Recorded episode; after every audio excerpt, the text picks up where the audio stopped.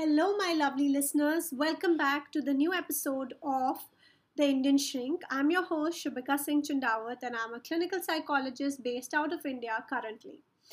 So, today I'm going to talk about one of the most interesting phenomena that exists on this planet Earth and something that every one of us has felt at some point in some form in our lives.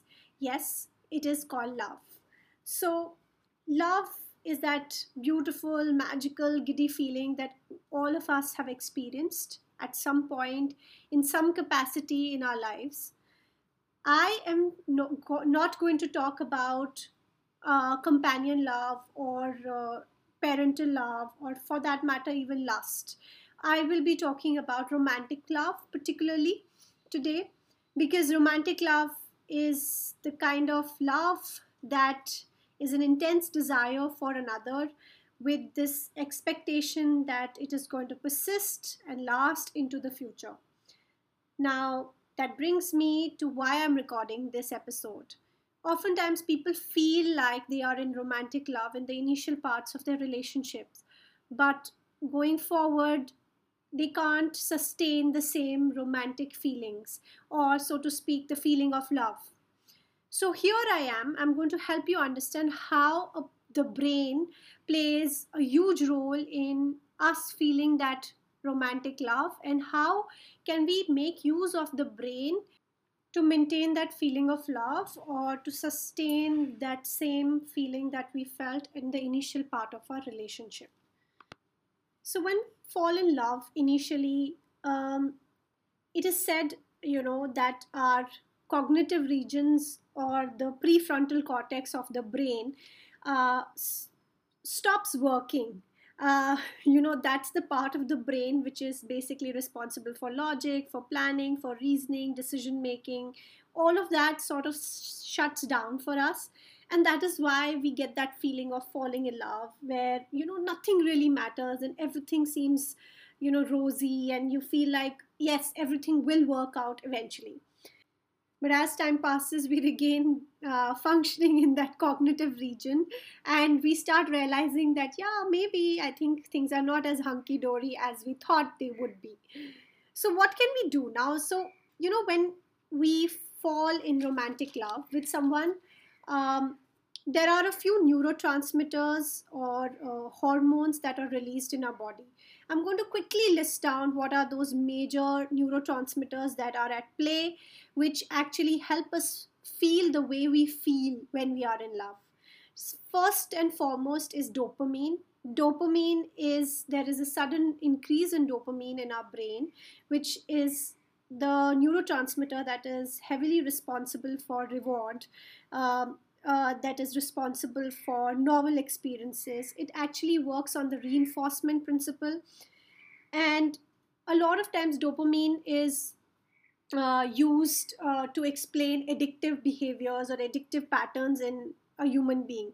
So, just like any other addiction, love, the feeling of love is also, uh, you know, an addiction where you feel like you're addicted to your partner, you obsess over your partner. Um, and that is why when you know when someone goes through a breakup or when someone you know uh, is not in constant touch with their partner or is going through a long distance relationship uh, there is this intense craving that you feel or you know there can be withdrawal symptoms where you know you cannot go without talking to your partner for a long time even after a breakup for that matter. The other active neurotransmitter uh, that plays in the whole chemistry of uh, feeling romantic love is serotonin, which is basically also common in depression. Uh, now, that doesn't mean that when you fall in love, you feel depressed, but basically, what I mean is that there is this whole phenomena of rumination that is similar in depression and in love. So, rumination is basically nothing but thinking about something again and again in a cyclic fashion. Uh, this is a phenomena that is very commonly seen uh, both in depression and also when you are in love. You you love to think about your partner all the time. Uh, you are constantly playing scenarios that you are going to have or be in in you know while you're with your partner So, that is definitely something that is influencing our brain chemistry. Other than that, there is this very commonly known uh, hormone called oxytocin, which is also released during, uh, you know, the whole experience of love, and especially when one is uh, having an orgasm. So, this is the hormone which is responsible for bonding, connection, intimacy building, and most importantly, attachment that you feel towards your partner the other hormone that is also released during orgasm and in general you know when you're in love is vasopressin which is related to stress levels. So that is why when you're in love your stress levels are down.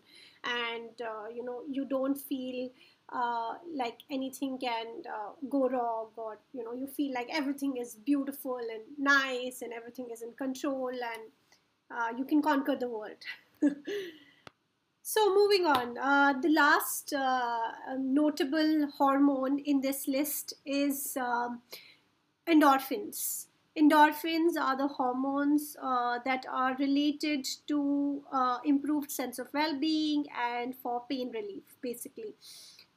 Endorphins are again released during the act of sex, or let's say when you're exercising, when you're laughing a lot, when you're dancing, and listening to music.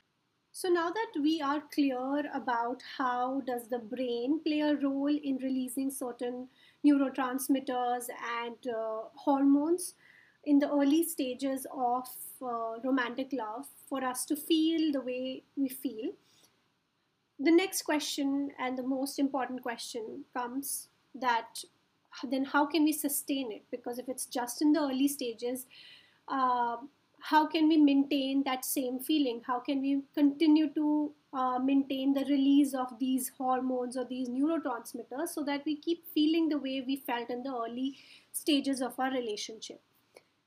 Um, I want to here add a side note, you know, that is um, oftentimes people say that, you know, love will eventually culminate into marriage. But I always stress that you know uh, for some marriage can be a beginning and for others it can be a finale of their love. Either ways um, you need to understand what are the important things that you need to do in order to sustain that level of connection desire and uh, mystery in your relationship so that you are always attracted towards your partner. Uh, be it the finale of love or be it the beginning of love, it doesn't matter. So today I'm going to talk about these some some of these pointers. Number one is definitely giving time.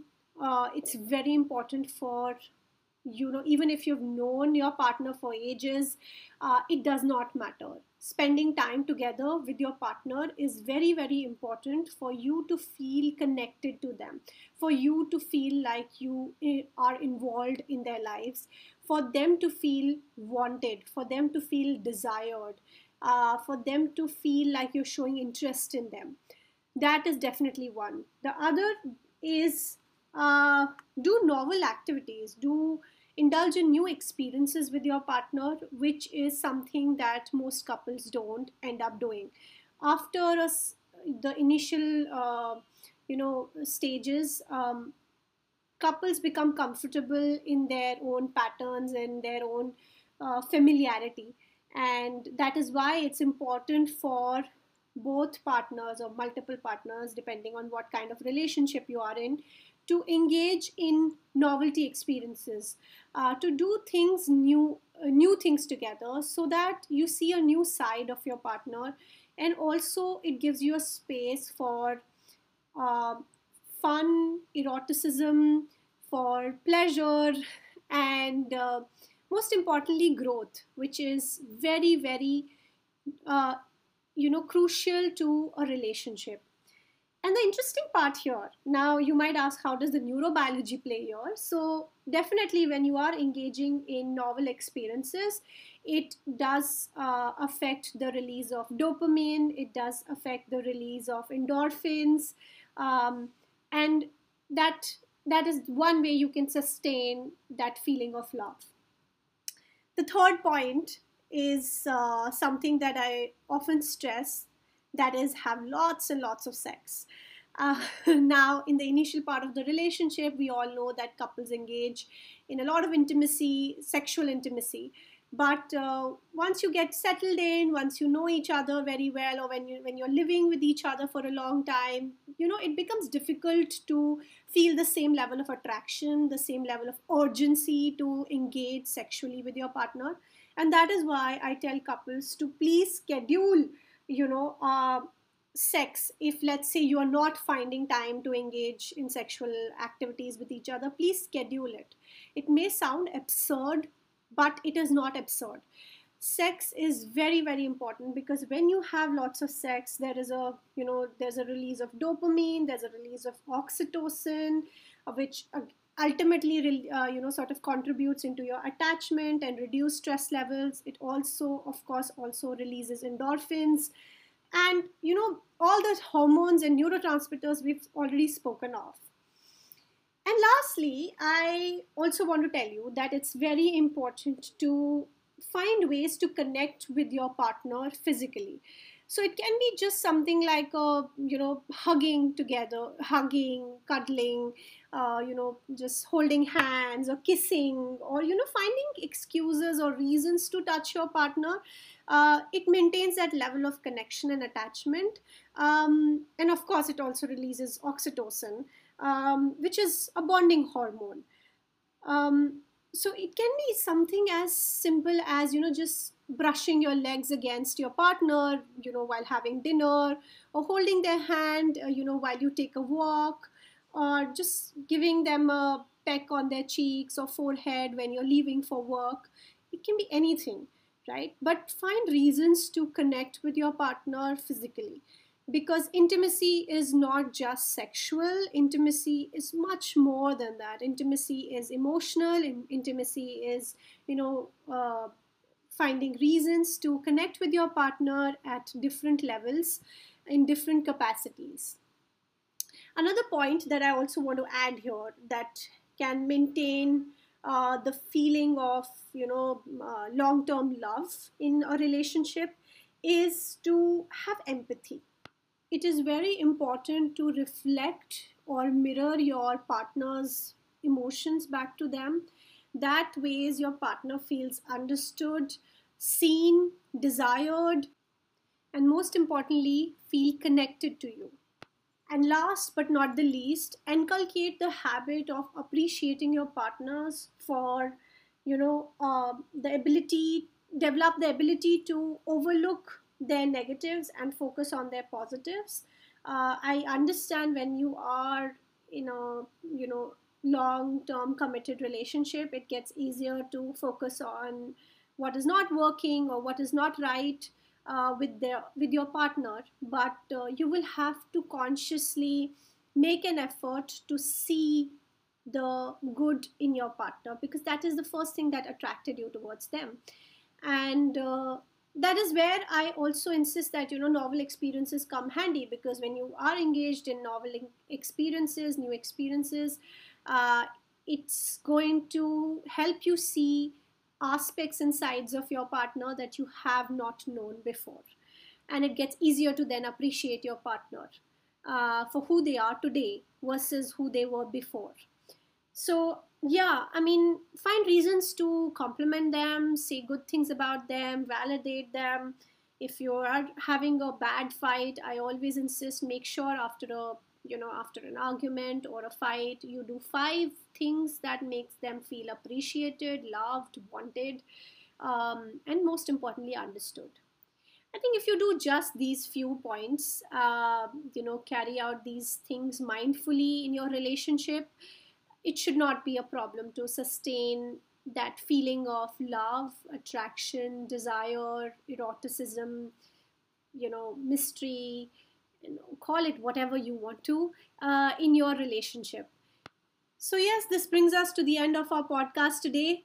Uh, keep listening to the Indian Shrink for more.